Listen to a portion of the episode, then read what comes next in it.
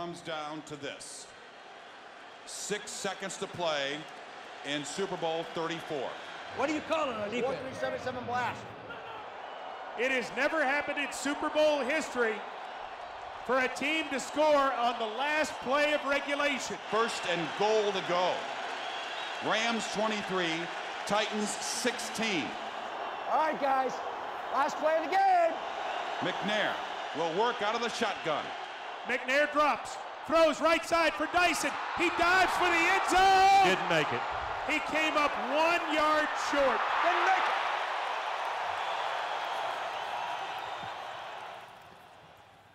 Some of my friends have told me that baseball is a game of inches.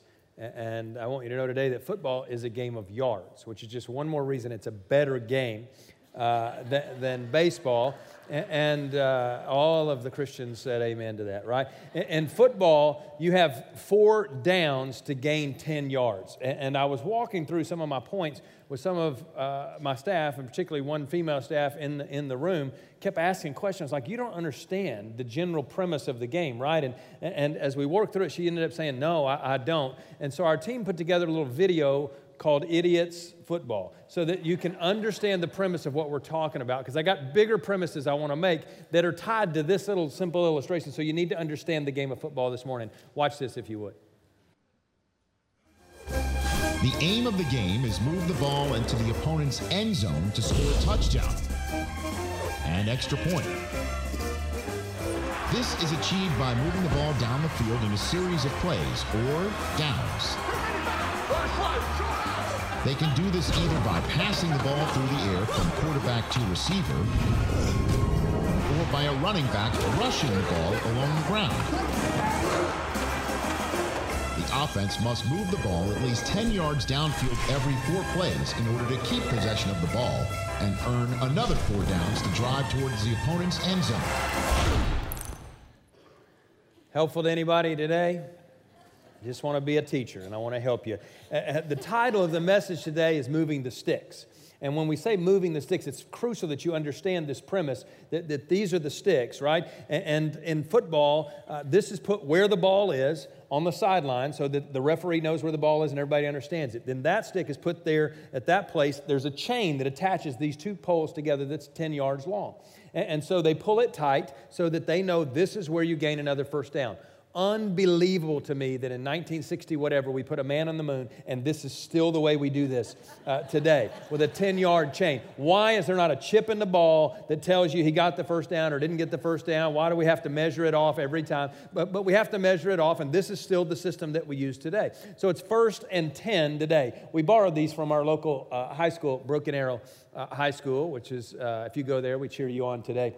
We were trying to decide which high school to use, and we decided to use the one that has never won the state championship, as to be fair uh, to them. And so we, we, chose Broken Arrow, but, but this is first and 10. And so let's say we ran a play and, and we got five yards. Now it's second and five, right? We got second down, and, and we get three more chances to go the full, full five yards. One more play, now it's third and, say, for example, one, right? Then we cross the line and we get a first down. That moves the sticks from where the ball currently is to where 10 yards gains us another first down. Crucial that you understand this for the sermon today, right? Moving the sticks. In fact, everybody say, moving the sticks. That was, that's what we're talking about today. In fact, put your hands together and thank the chain gang here. And, and uh, and an offense, listen, if you keep moving the sticks on offense and you keep going and going and going, you're getting closer and closer and closer to the end zone. So, really, the whole goal of the offense is to keep moving the ball or moving the sticks down the field. And in life, especially in finances, we said that the goal is the end zone, right? That's where you want to live, is in the end zone. And end zone living is taking care of your finances with the end in mind okay? Hence, end zone, right? You're taking care of your finances with the end in mind. It means that you live in such a way that you're ready whatever comes your way. it is taking care of your wallet today so that it will take care of you tomorrow. And, and, so, financially, moving the sticks down the field means that we live in this lifestyle we introduced last week called the 10 10 80 lifestyle. And we started talking about it. We said the first 10 is the tithe that we bring, we don't give, we bring back to God, right? The second 10 is saving for your future, believing in your heart that God has bright days ahead of you and for you in the future, so you put some back for your future. And then the 80, the remaining 80, you live off the rest. And all through this book and all through Scripture, we, we are given advice about giving, about finances, about money, about our stuff. It's, it's all through the Scriptures. In fact, you go to the wisdom literature and you go to the book of Proverbs, and you, you can't turn the page without finding some bit of wisdom about our stuff and about our money and about our giving. In fact, go to one chapter today and I'll show you three examples in one chapter. Proverbs chapter 21. Proverbs chapter 21 and in verse 5, it says, Careful planning puts you ahead in the long run. Careful planning puts you ahead in the long run, but hurry and scurry puts you further and further behind. Jump, jump down to verse 17. Those who love pleasure become poor. Those who love wine and luxury will never be rich. Verse 20 uh, The wise store up choice food and olive oil, but fools gulp theirs down. Fools gulp theirs down. And so end zone living is different from red zone living in many ways, but primarily it's different in terms of preparation and the way that we prepare. But because if you don't prepare, in other words, storing up what you need eh, eh, in the future, uh, then you'll be like those who gulp it all down, right? You'll be like those who try to cut corners and make a fast buck. You'll be like those who love luxury and spend it uh, on luxury but can't afford it. And red zone living means that you are anxious and stressed and in the red. End zone living is where you have properly prepared for where you are in life. And so there's a big, big difference. And in football, in the game of football, if you're not ready for the end zone, you likely are not going to win the game. In fact, a team's success in the game of football almost always depends on their red zone efficiency. Their ability, once they get the ball inside the 20, to actually put it in the goal. Because you could start at your goal line and drive the ball 80 yards down the field In fact, you could drive the ball 99 yards down the field and be all the way at the goal line. And if you can't get that last yard, like the Titans in, Super Bowl 34, you're not in the end zone and you're stuck in the red zone. And I don't want that for any one of you. In fact, my desire, why would I spend three weeks on this subject matter, is because my desire is for every one of you to be in the end zone and to live in the end zone, not stuck and stressed out in the red zone. And last week we talked about first and 10, right? We talked about that down called first and 10, that we bring God what's first and we bring God one tenth of all that He has blessed us with. And, and when you start with your best first and 10 drive, you're almost guaranteed success.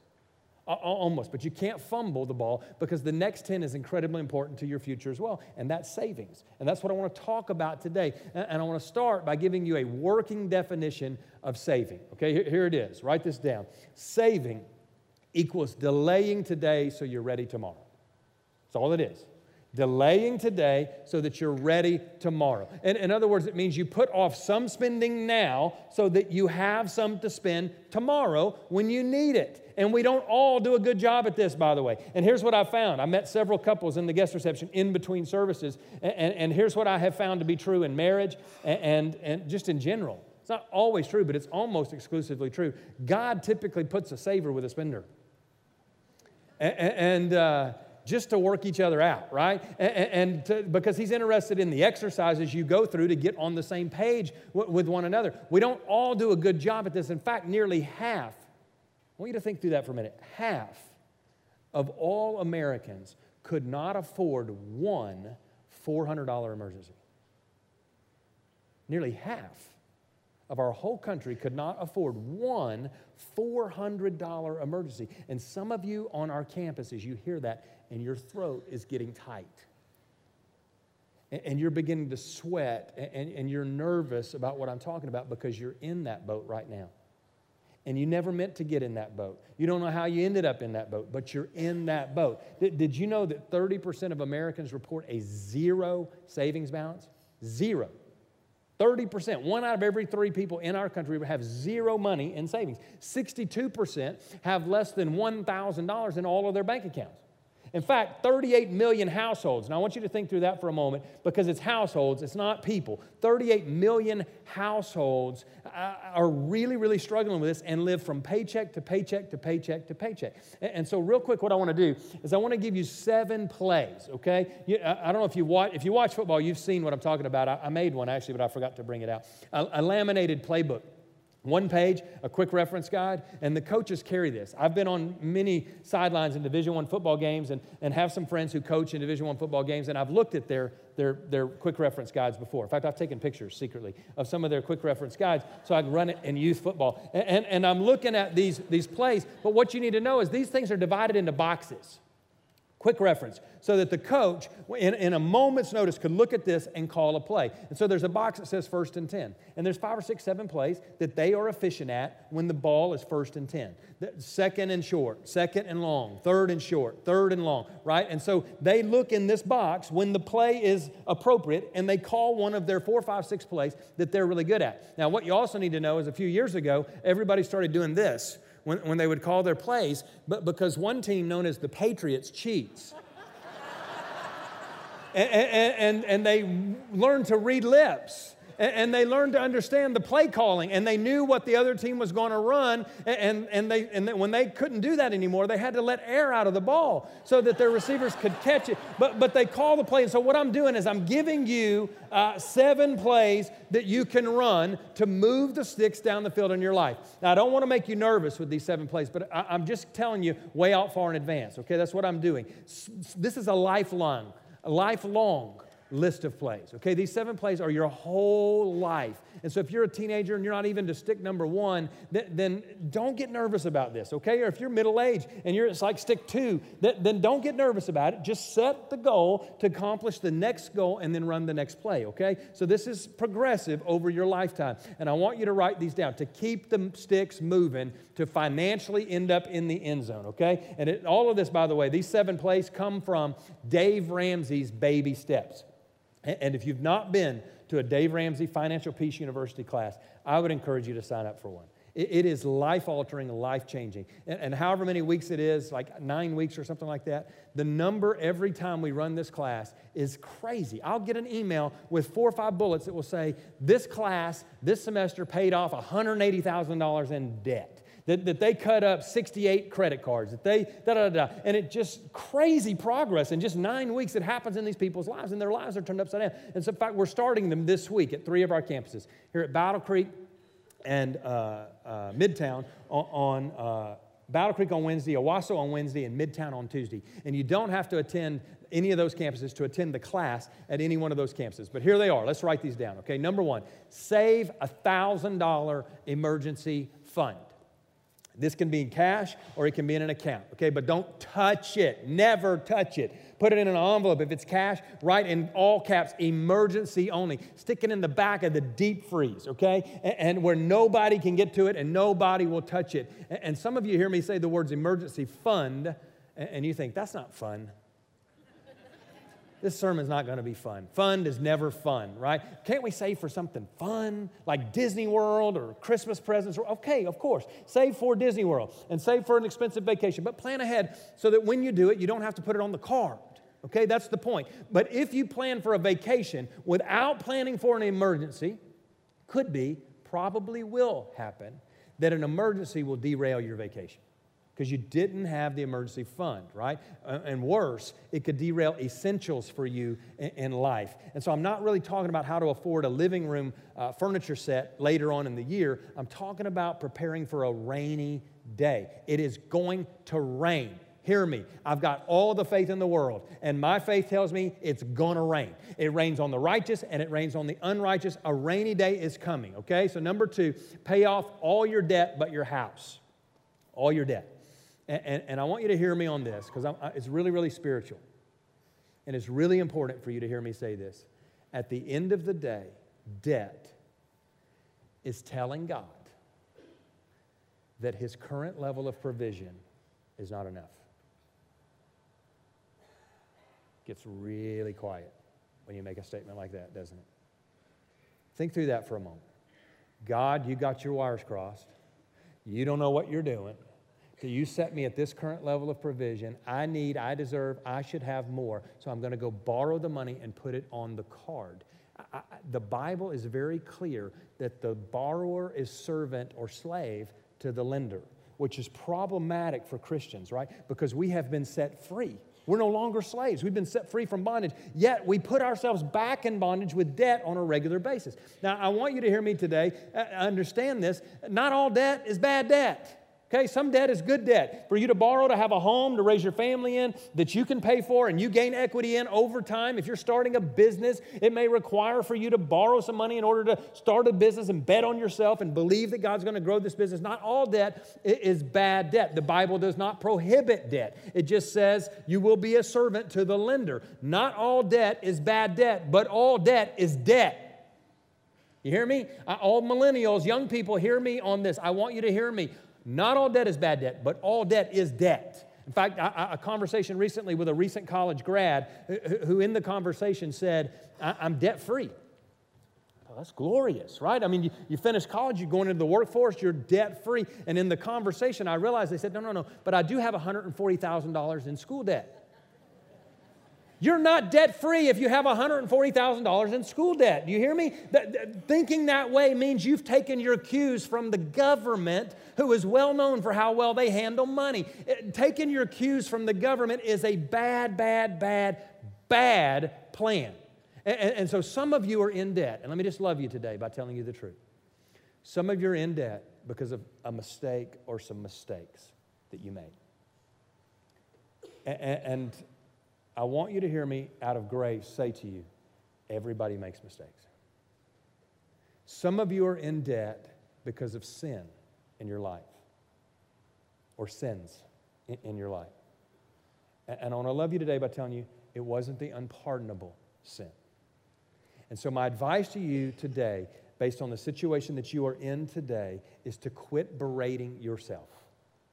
Quit beating yourself up and funnel all of that negative energy into something positive in your life and start paying your debt off.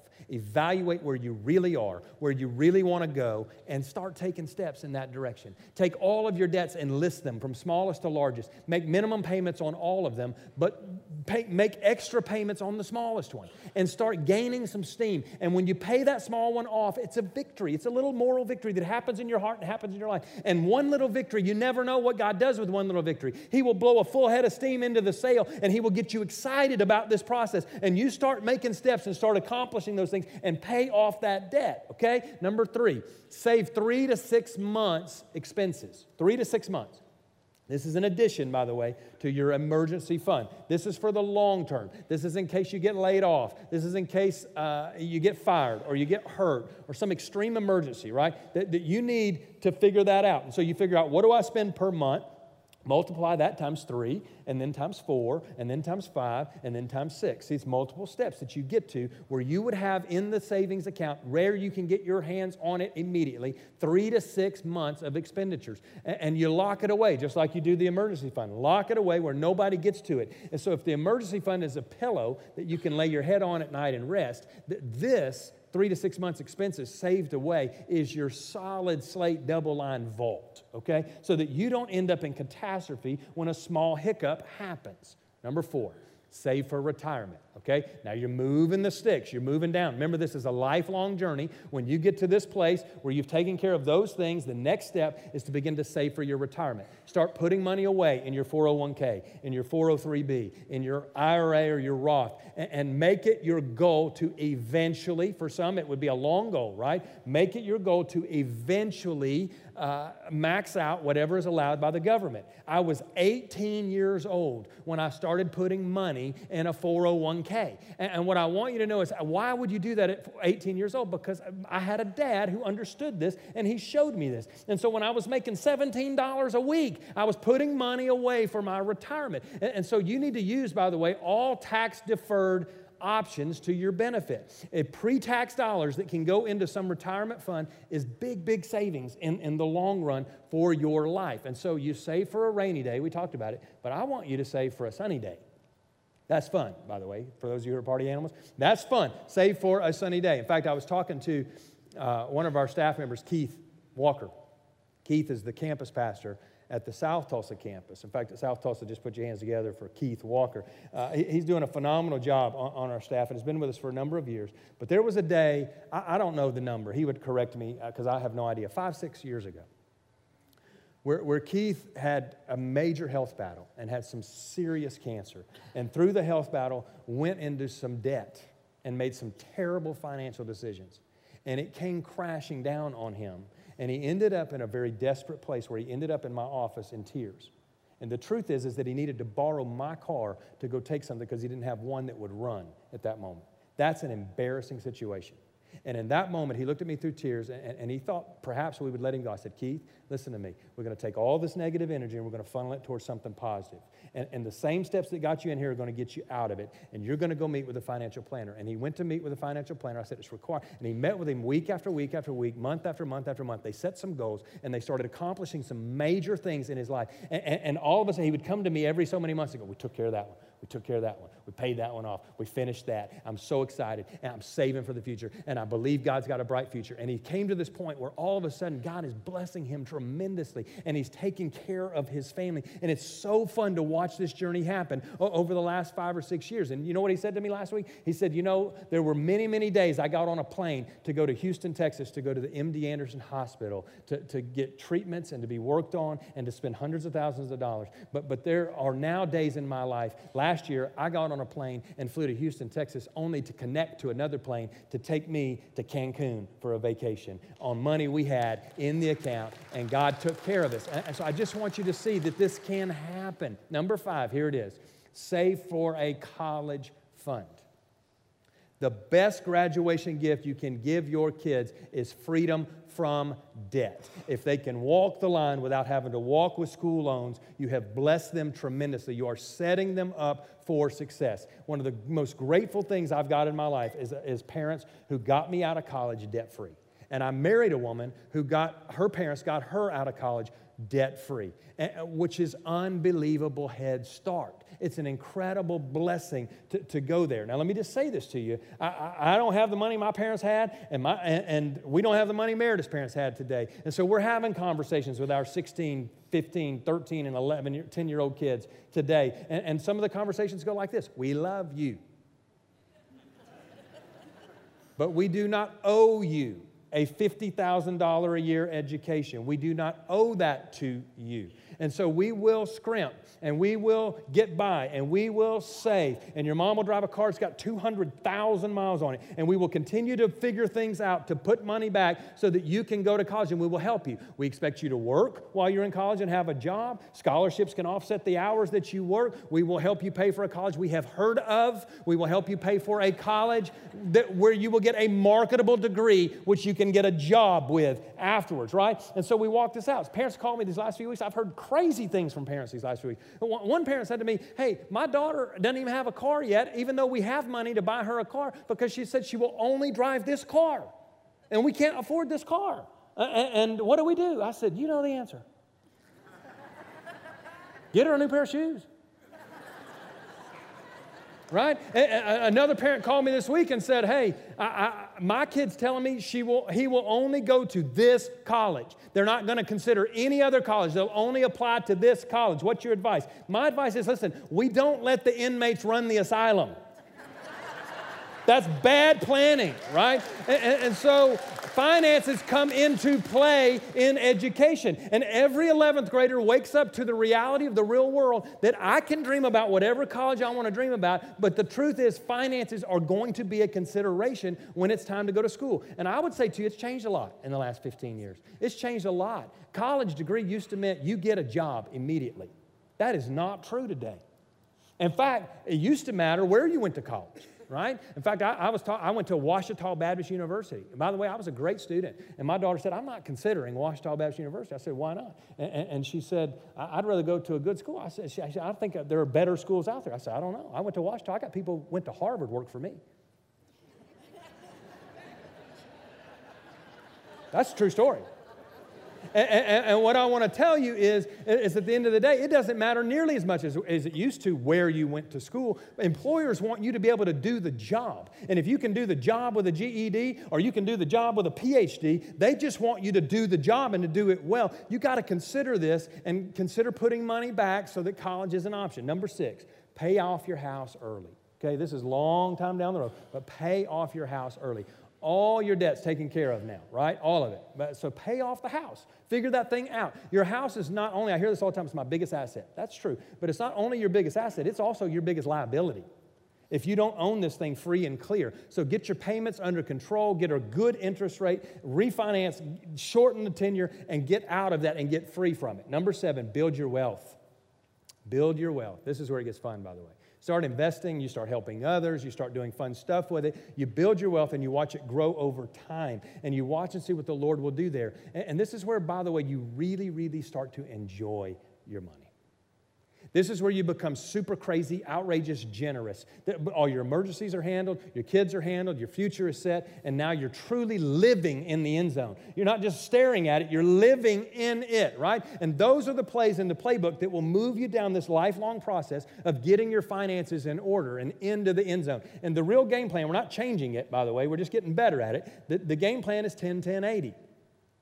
And last week we covered the first 10. If you weren't here last week, please Go back and watch it online. These messages are not independent. They build on one another. It's incredibly important as you go back and watch last week. But we talked about the first and the tenth, the tithe that we bring to God, first and, and best, right? Well, those are the words we use. And today I want to give you some ways to be better at the next 10, which is savings, okay? And, and some of you are thinking, man, Pastor, I would love to be debt free. It is not a want or a lack of a want in me that is keeping me from going from debt uh, to savings. It's that you don't know what to do, okay? And so, what I want to do is give you four downs, real quick, just four practical downs that you can start today to start moving this ball down the field and be better at savings. Number one, cut unnecessary expenses.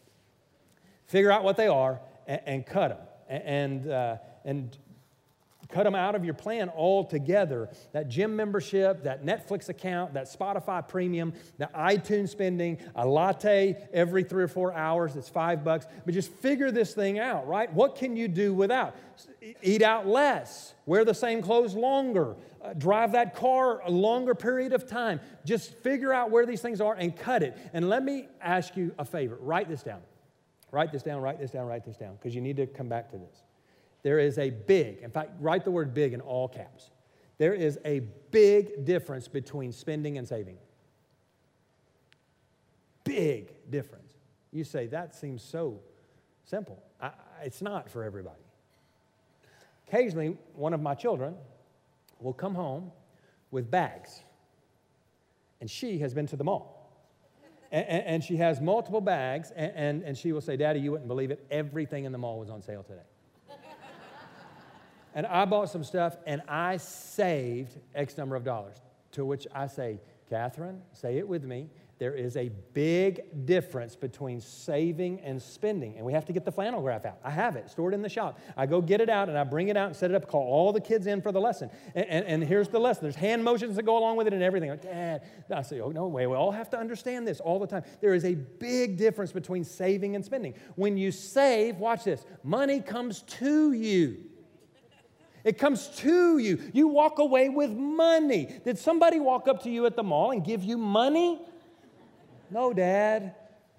Okay, then we didn't save, we spent. Because when you spend, money goes away from you, right? And so let's all do this together, right? To you and away from you. And, and there's a big, big difference between spending and, and savings. And so write this down as well. This is another nugget for you. You can admire without having to acquire.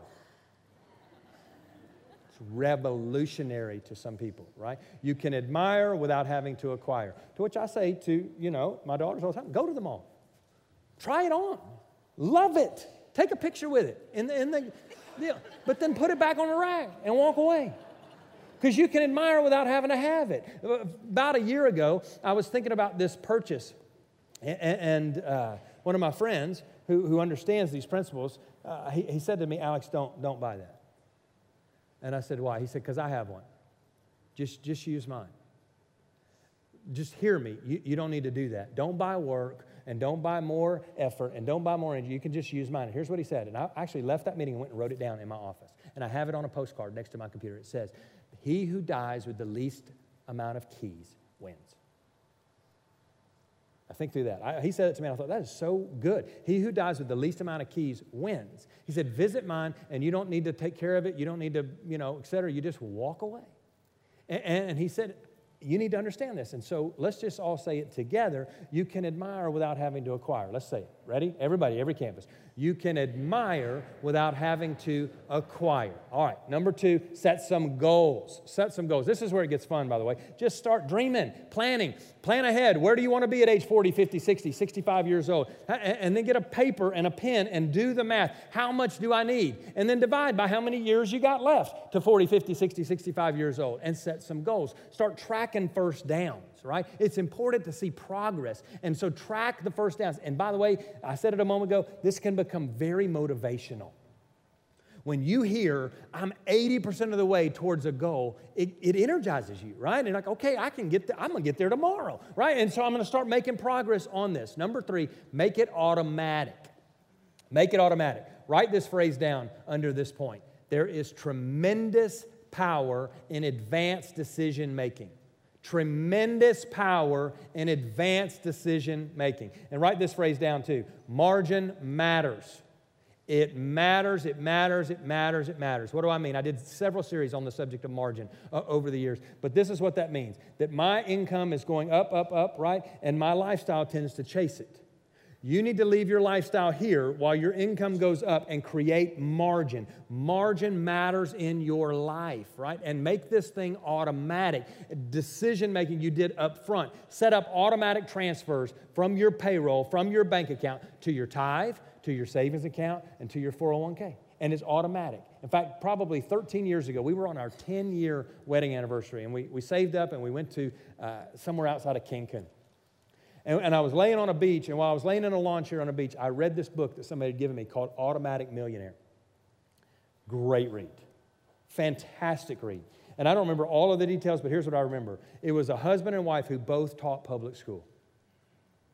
And they made these things automatic, where they set up automatic tithe, automatic savings, automatic retirement, and, and, they lived their life on the rest. And they never looked at it and they never questioned it. And they retired at 59 years old as millionaires, as public school teachers. Automatic is the key. It's a great book, by the way, and a phenomenal read. You'll read it in a couple of hours. And, and, and, it's great principles, but make this automatic. That way you don't have to think about it, right? And you're not tempted to not do it because it's out of sight, out of mind. You don't need to make these decisions weekly, people. You make this decision, say, this is what we're going to do, and set it up to happen, and then you let it go. And you don't have to worry about it. You don't have to remake that decision every single week. Here's number four get a budget. And this is where I lose some of you, right? Get a budget. But let me just define budget. Budget is just telling your money where to go ahead of time. That's all it is. Instead of wondering where it went, you tell it where to go, right? Some of you are told by people that, you know, you accidentally cut off on the road, they tell you where to go. Happens to me regularly, right? And, and, and I'm always like, I can't. I got Jesus in here. I can't go to hell. I can't, I can't do that. I, am going to heaven. Thanks for the advice, but I, I, just, I can't go there. And, and, and in the process, I, I can't go there, but you got to tell your money where it can't go. And you have to tell it ahead of time instead of wondering where it went. You say, No, this is where the money's going to go. There's a word. Remember, we looked at it last week in Genesis in the first few chapters of Genesis? Reign. Reign over creation, reign over this world, reign over the stuff, right? Take control over it. And, and we're going to do this next week. Look at the budget, but remember 10, 10, 80. Bring 10 to God, save 10 for your future, and live off the 80. By the way, learning to live off the 80 is completely, de- I mean, given the 10 to savings, is completely dependent upon learning how to tell the 80 where to go. They work together. And, and that's what we're going to cover that next week. Bring somebody with you. If you know somebody who's ever had a nickel, or ever will have a nickel, next week's going to be crazy practical advice for them. Okay, so everybody you've ever met, th- this is going to be crazy practical advice for them. So bring somebody. And while I'm on that, let me, my ADD brain just chase that rabbit for a minute and say, this church was built. And the DNA of this church from the very birth of it, in the beginning of it, was outward focused. And it was not inward, it was always about those yet to be reached and those that need Jesus and those that need a relationship with Christ and those that need life change and those that need a church home. And, and over the time, we've gotten bigger and bigger and bigger and bigger, and I'm afraid that that evangelistic zeal is sliding. And, and I don't like it. And, and I just want to say to you, and I want to encourage you, and I want to implore you all of you should be investing daily in somebody's life to earn the right to invite them to your church where they may come to know Jesus Christ. And if you attend here four weeks out of the month, you're in the top A club, okay? I mean, top A club. Church is no longer four weeks a month in our culture. Now, two, people think that, you know, we're very active in the church if I go two weeks out of the month. If you come four weeks out of the month, I would say to you, then two weeks out of the month, you ought to have somebody with you that you've been investing in, you've been bringing in. Battle Creek, you look around go, where would they sit? We'll make room. Speaking of that, I need a hundred of you to commit to go worship in the chapel at 11 o'clock to make room for the people we're going to bring, okay? And so let's stay outward focused. Let's not make this about us and let's not go, well, we're a big church. We can just sit back, eat, drink, and be merry. I'm going to come to that in a minute. Let's go after people who are desperate for the life change that you and I have experienced because of Jesus and because of what God's doing in, in our church. Deal? Deal? Can, can you shake your head this way and say deal, Pastor? I'll preach it again if you want, if you're not going to make a deal with me, right? Can't move on until we, until we say, yes, we're going to do this and we're all going to be on board. But today, what I want to do for the remaining time is put some bullets in your gun and some ammo in your gun so that when uh, your, your, your life comes to that place, you've saved and you're ready for it, okay? And intentionally, I talked about the practical up front. Almost always, I do the spiritual up front and the practical at the end because I want you to leave with some real life things to do, practical tips for your life that, that take these principles of Scripture and apply them to your life. I flipped it today, upside down. And the reason I did that is because the spiritual is so incredibly important that I want this to be the last thing you're thinking about when you walk out of here today. And the idea of saving money, it's very wise and it's very biblical. But it only works, hear me, it only works if your heart is in the right place. And it only works if you to store treasure here on earth. It only works if your real treasure is ultimately in heaven. And so turn over to Luke chapter 12, and I want to show you this story that Jesus told. It's a parable. He made the story up, eh, but it comes right out of the lips of Jesus. And when he was challenged on the subject of finances, he, he answered with this story, okay? And somebody's asking him about an inheritance, and he, he works out this story. Verse 16, let's look at it. Then he, that's Jesus, he told a story, right? He made the story up. A rich man had a fertile farm that produced fine crops. Now, I want you to see what Jesus has done so far. He's got the character, a rich man. He's got money. He's got a fertile farm that produces crops, not just crops, but fine crops. Are you with Jesus in his story? He's telling a story. He wants you to come along with him. And, he said to himself, that is the rich man, What should I do? I don't have enough room for all of my crops. In other words, this man did not have a sowing problem. He didn't have a reaping problem. He had a storage problem. That's the problem he had, right? He had no trouble getting a return on his investment. He had no trouble getting a bumper uh, year of crops. The problem was he had too much. Okay? Show of hands. Who wants that problem? All of us, right? We want that problem. I got too much. I don't know what to do. God, would you, would you speak to me? God, I, got, I don't know what to do with all of it. And, and so Jesus keeps going with the story in verse 18. Then he said, I know I'll tear down my barns and build bigger ones. Then I'll have room enough to store all of my wheat and other goods.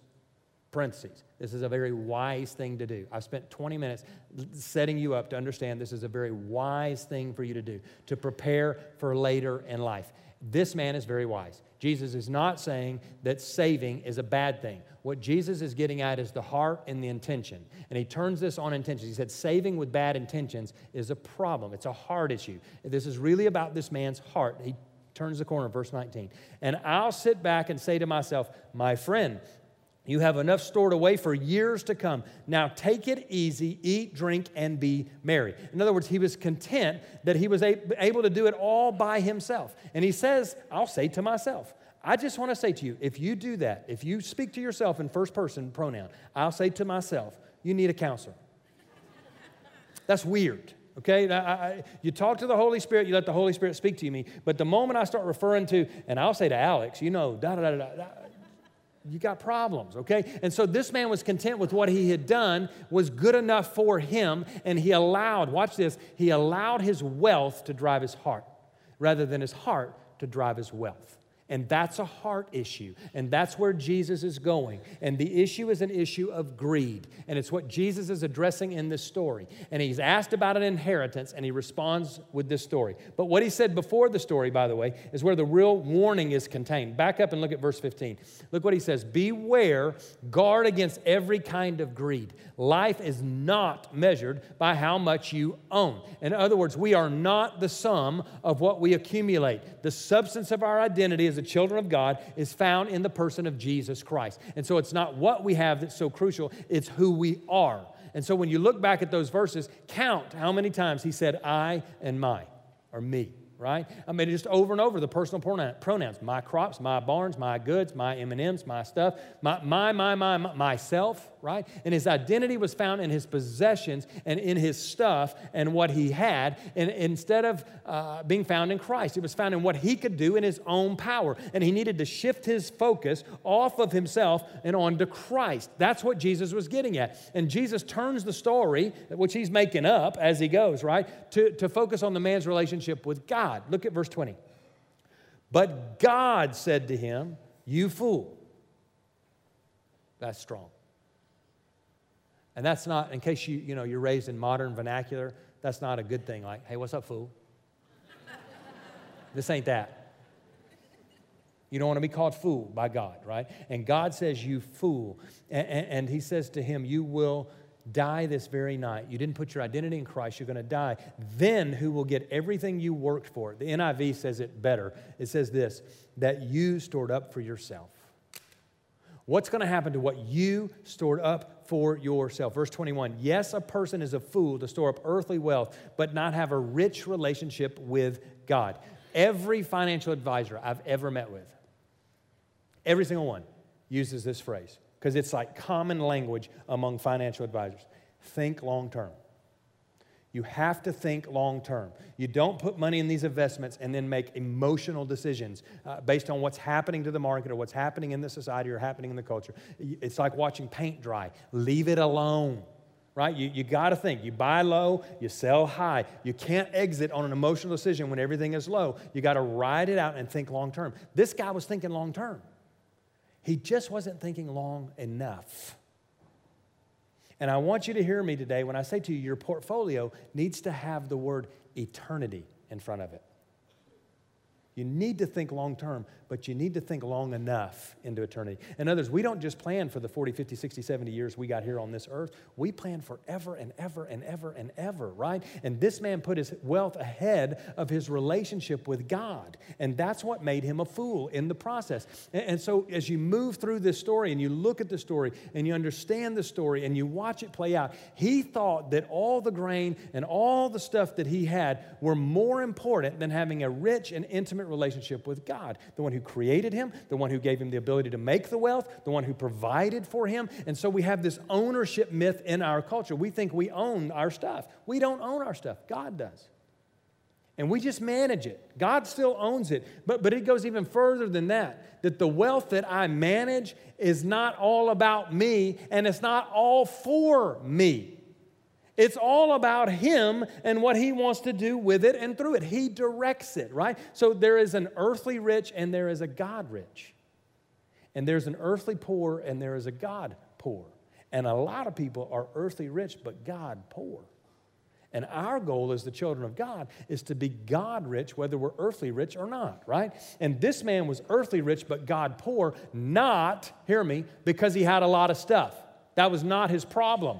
His problem was that he let his heart follow his stuff into those barns. And so, no matter what treasure on earth looks like for you, a little pile or a big pile, let's put our heart in heaven's treasury. And part of that, by the way, is learning to be content at the level of provision we're at today. That's what Paul said in Philippians 4. I've learned to be content with nothing, and I've learned to be content with everything, which, by the way, there's nothing super spiritual about nothing. I meet some Christians that are like, man, I'm like loving Jesus. I got nothing. And, and, I'm a martyr, and it's a complex. And if I ever have anything, I feel like I need to apologize for having it because I'm a child of God. There's nothing super spiritual about having nothing. Hear me. The devil has lied to you. Enjoy the blessing of God on your life. But he also said, I've enjoyed having a lot, and I've learned to be content with a lot, which means It's okay for a Christian to have a lot, right? It, it, you're just not hung here. And wherever these things shift up and down, you learn to be content and you live beneath your means. That's the process that Paul is talking about in this whole story, that I've learned to be content. And, and most of you were not here in the early days of the church. This August will be 14 years old. And there were several years in those first several years where money was a big issue. When I was invited to come be the pastor of this church, there were millions of dollars in debt and 120 people, including the babies, which didn't give anything, by the way. We were rationing diapers. I was like, you can't change the diaper until the end of the class. Change it before mom and dad pick them up, but you, they got to sit in the poop uh, for the 45 minutes before, right? Because we couldn't afford to buy the diapers. We couldn't pay the people. We, uh, pay was an issue through the whole process. And there were common meetings, employment staff meetings with people on our payroll where we would say to the staff, who is going to volunteer not to be paid this month? And there were several, by the way, who volunteered to do that. And there was a six month window where Meredith and I gave every penny we made for six months. And you say, why would you do that? Because our heart was here. And it's what God directed, and it was what God was saying. That's why we did that. And we had to learn to live at a different level of provision at that point in our lives. And there were things that changed, and we ate different, and we didn't go out to eat, and we were concerned about this, and we drank water if we did go out to eat. And there were, we had to learn to be content at a level below where we had been. When we came to pastor Little Old Church, we had to learn to live at a, a level that was different than big church youth ministry we had lived in for years and years and years before. And so the point is, is these levels go up and down in your lifetime, right? You, you start to figure it out, and then you got a baby, and that level's coming back right down. Diapers are expensive, formula's crazy expensive. It's like crack in that can, right? and, and, you, and you watch all this happen, then you have another one, right? And then you start to figure it out, then you have another. And the levels change throughout life. Then they start going to college, and the levels change. And what Paul is saying is the level is not the issue. It's learning to be content at whatever level you're at. And this is an idea of two ideas that clash in our society. And the first one's called materialism. And materialism begins where your income ends. Write that down. It begins where your income ends. It begins where my income and where your income ends. And so, what is materialism? Materialism is a preoccupation with things. That's what it is. It is not a tangible commodity, it is an intangible condition of your heart. It's in here. The issue of materialism, hear me, it is not an issue of wealth. It's not an issue of riches, and it's not an issue of income. This has to do with what's in your heart, not what's in your wallet. Materialism. And so let me ask you, you just, you know, define it for me. Where, where is the ceiling and where is the area and where is the zone that causes somebody to have crossed over into materialism? Right? What size home, what type of watch, what type of car, what label do they wear, what size portfolio, what kind of vacation destination uh, constitutes materialism? And the answer is we don't know. The Bible doesn't tell us that. And the Bible doesn't tell us that on purpose, right? Because you don't know it and I don't know it. How can I tell if somebody's materialistic? You can't. You absolutely cannot. Why? But, but I can't call somebody materialistic when I don't know their heart and I don't know their life and I don't know their relationship with God. And you can't call me materialistic because you don't know my heart and you don't know my life and you don't know my relationship with God. We don't know. It's not tangible, it is intangible. It's in here. And we all, by the way, have a tendency to judge materialism as the next phase in life, one notch above us, right? Nobody thinks they're materialistic. It's always the next phase when, when, they have money. And then we move to this phase, but so did materialism, right? It moves. And so if you live in a 2,000 square foot house, for you, the person who has 3,000 square foot is materialistic.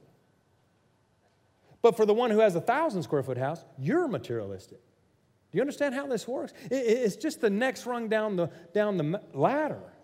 And if you think about materialism and you remember materialism begins where your income ends, if you really think about it, think about like a big, huge airplane, right? And it's flying through the air, just through the air. And this big old plane is the plane of materialism. And it's got big wings and it's got an engine on either end uh, uh, of each wing. What are the engines in the plane of materialism? Envy and greed. Envy and greed. It is not some external factor that makes you materialistic. It is the internal horsepower of envy and greed in your life. It is not the size of your bank account. It is not what's in your wallet. It's the presence of what's in your heart, envy and greed. And that's where the problem lies. And the bottom line is this God wants to bless you.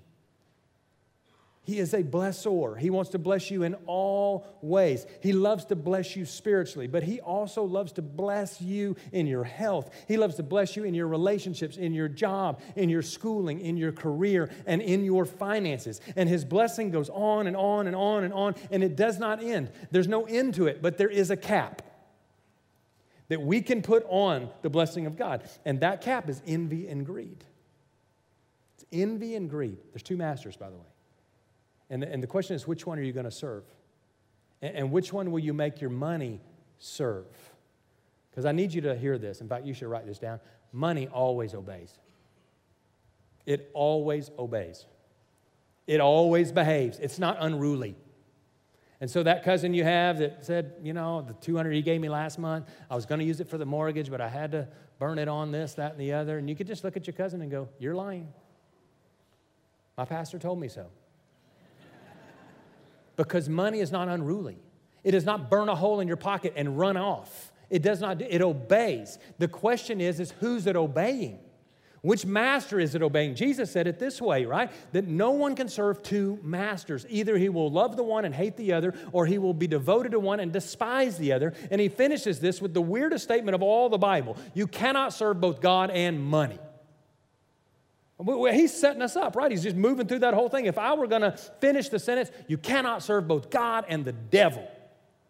But that's not what Jesus said. Jesus said you can't serve both God and money. And there's a spirit called the spirit of mammon is the word there. And i wish i had time to teach that to you today. I don't have time. But, but you go all the way back to babel and babylon and the tower of babel and this spirit. And there's a principle that runs throughout scripture that says the spirit one or the other attaches to money. It's either going to be the holy spirit when you do the god thing with it or it's going to be the spirit of mammon. And you can't serve both the holy spirit and the spirit of mammon. Money according to jesus can be used to do incredible things for the kingdom of god to change people's lives. In other words you can use your money in the right way to do great things in people's lives. You, you can use it in the kingdom of God. You can use it for some tangible benefit in your own life, like daily bread, right? What you live off of. But you can also uh, enjoy some things from it. There's not a problem there for the children of God to enjoy what God has blessed you with. You can do incredible things, both tangible and intangible. It can provide for somebody coming to know Christ. In other words, you can use the treasure that you got here and is gone tomorrow, this monopoly money that we have in this world, you can use it to lead somebody to Christ. Isn't that good?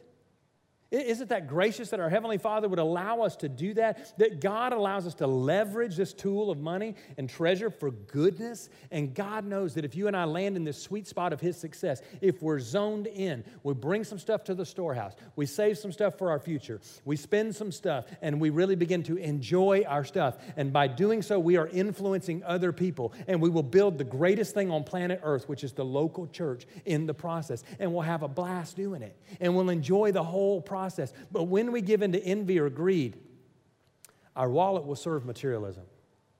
And when we allow generosity to reign in our hearts, we're actually uh, serving God with, with our money. And the spirit on money is now the Holy Spirit of God. Uh, but when we use it for envy and greed, the spirit is not the spirit of God. But when we use it for God's use, uh, there's an impositive and an incredible spirit on it.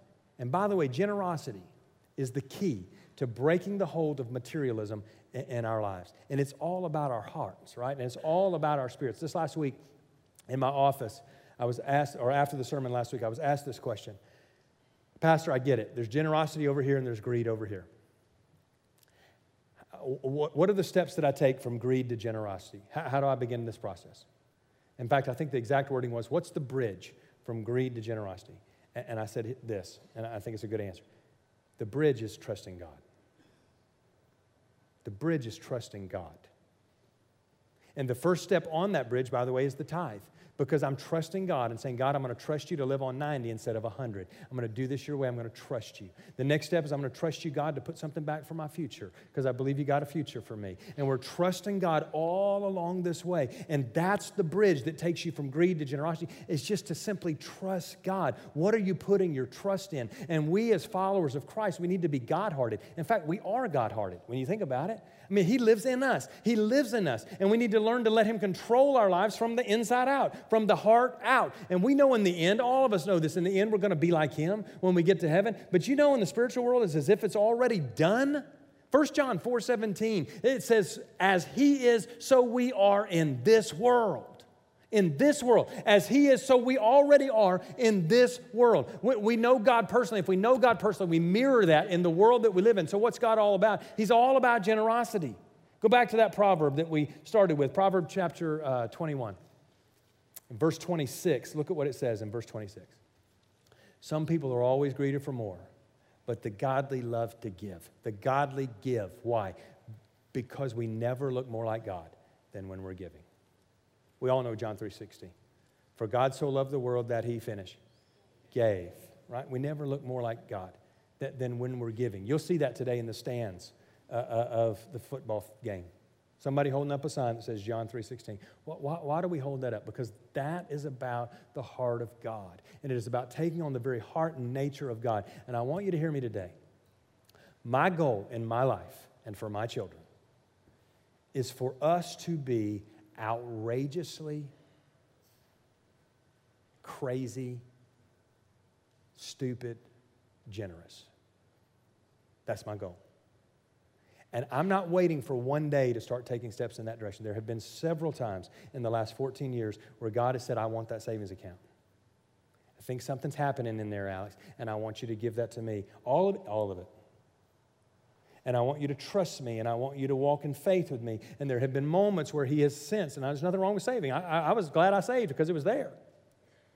And, and, there are moments, but He's been faithful at every step along the way. But here's what I know at 45 years uh, of uh, age I know you didn't think I was that old. Here's what I know at 45 years of age to get to the place where I can be as outrageously generous as I want to be requires planning. It requires planning. It's not just faith, it's planning. And I am planning in faith to get to that place where I can do all that God wants to do through whatever He's put in my hands. And, and gratitude leads you to generosity.